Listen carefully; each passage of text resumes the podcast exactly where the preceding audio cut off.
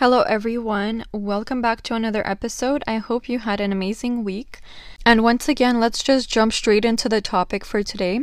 What we're going to be talking about is the topic of suffering. Now, in Buddhism, I believe suffering is said to be inevitable and it's said to be part of the human experience, and it's something that we actually undergo um, on the daily basis. Correct me if I'm wrong on that point about the Buddhism thing, um, but I'm pretty sure that's what we learned in high school.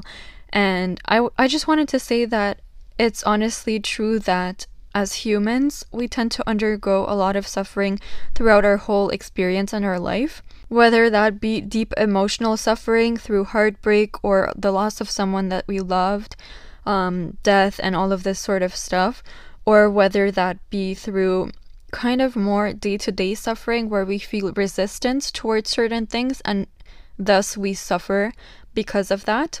I think suffering is kind of always present and it's there often. And so, our goal is to get rid of that disgusting feeling that we might have sometimes and replace it with more joy, fulfillment, and happiness. Now, how do we do that? We do that by getting out of the victim mindset. There's all sorts of tales and stories and myths about, you know, an old man who lived on the street and he only had one pair of clothes or a t-shirt, pants, whatever. He didn't have a lot of belongings, but his name was Happy, and everyone that passed by him was were asking him, "Hey, Happy, um, how come you're always so happy? And what is your secret? Why are you this happy all the time? You don't have any kind of material belongings and you're living on the street. What's your secret? And he would tell them that, friends, I really don't need anything in my life. Whatever I need is present within me and I experience happiness just because I choose to, and that's why I have this name. My name is Happy because I don't need material possessions to feel fulfillment or joy, or I don't need to have all kind of belongings. I have nature in front of me and I have my my soul and my heart, and that's why I feel fulfilled. Whereas there was this king in the kingdom who had all sorts of riches and clothing and whatever, and he genuinely did not feel happiness. And he came up to this man, whose name was Happy, to ask him for advice and, you know, to really understand what the secret of happiness was. And so, the point of this story, I probably told it in a completely different manner, but that's aside the point. Um, the point of this whole story is just to say that genuinely we have a choice to feel happiness every day or to suffer every day. And so it's up to us to make ourselves feel good. And it's not to say that maybe material things won't bring you happiness because if you want something, then for sure, whatever, just go and get it. And maybe that's going to make you feel happy for a short period of time.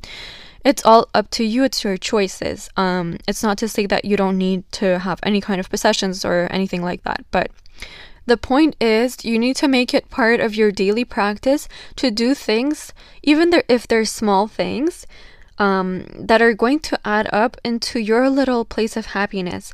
So, let's say for me, my happiness lies in things like making a hot cup of coffee and then personalizing it with different milks or flavors or whatever, and just having that in the morning while I watch my favorite YouTubers or while I read a book or while I chat with my family or friends, whatever. Those are my moments of happiness. And so I tried doing those things every day. Whereas for you, it can be different. So you really have to focus on whatever makes you happy and try to incorporate that into your life as much as possible. Also, we really, as a society, I think, have trouble living in the present moment. A lot of us are focused on the past or on the future, um, which is not to say that it could be necessarily absolutely bad, but staying in those places can be um, not so great for you. So, I would really encourage you to focus more on diving into the present moment. Also, I'm sorry if my voice sounds a little bit crackly. It's because I'm starting to feel a bit of a cold. Um, but yeah, I feel like I rambled so much that I kind of lost my train of thoughts.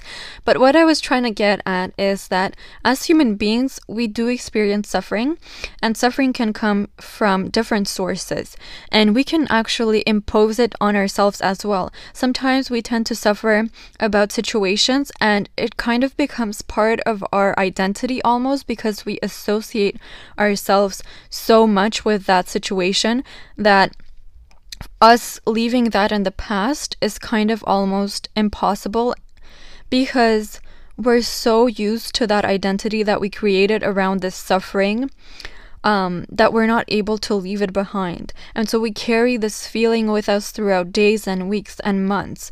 And we feel this disgusting feeling. We feel drained and we feel sad, depressed, anxious, all of this stuff, you know, we suffer and we dwell on the past or whatever already happened and you know we regret things and we think about situations and we overanalyze them and we think what would have happened if we went about it differently and why did certain things happen and all of this which it's great to you know be self-aware and analyze things but when you carry this on throughout months and you know you're carrying this feeling with you for a very long time, it becomes like a little rock that grows into a big boulder and it becomes even more heavy on you. You carry this weight with you, and it's just so difficult to get out of that place.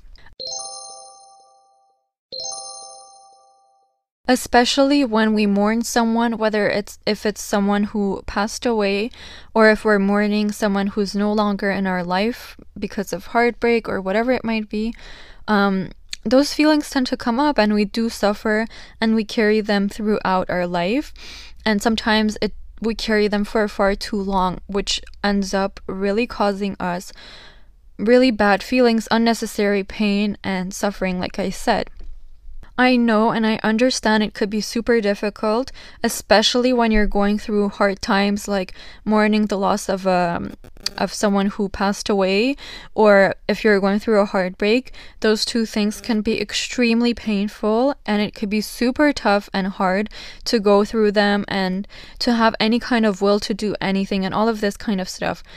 But once that period has passed and maybe like some months or a year or a couple of years have passed, you really have to kind of let time heal you and try to release the weight of that emotion and stop suffering because of that.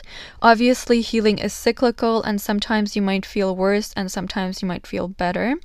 But just to enjoy yourself more and to kind of move forward, try to incorporate even more things that make you happy, like I said, and remove the past from your field of vision. We really need to take ourselves away from that and separate ourselves. Think of it as shedding a skin. So, like a snake that would shed a skin and have kind of this new layer on it. You have to remove that old layer of your life, your experiences, whatever is no longer serving you, and really try to take that and just shed it. Remove it out of your life, forget about it, stop focusing on it, stop identifying with it, stop suffering because of that, because of whatever happened before.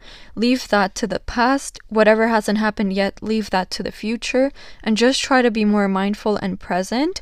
And, like I said, incorporate things that make you happy every day. Memories of people who we loved and cherished are always going to be somewhere in our heart, and we are going to carry them throughout life.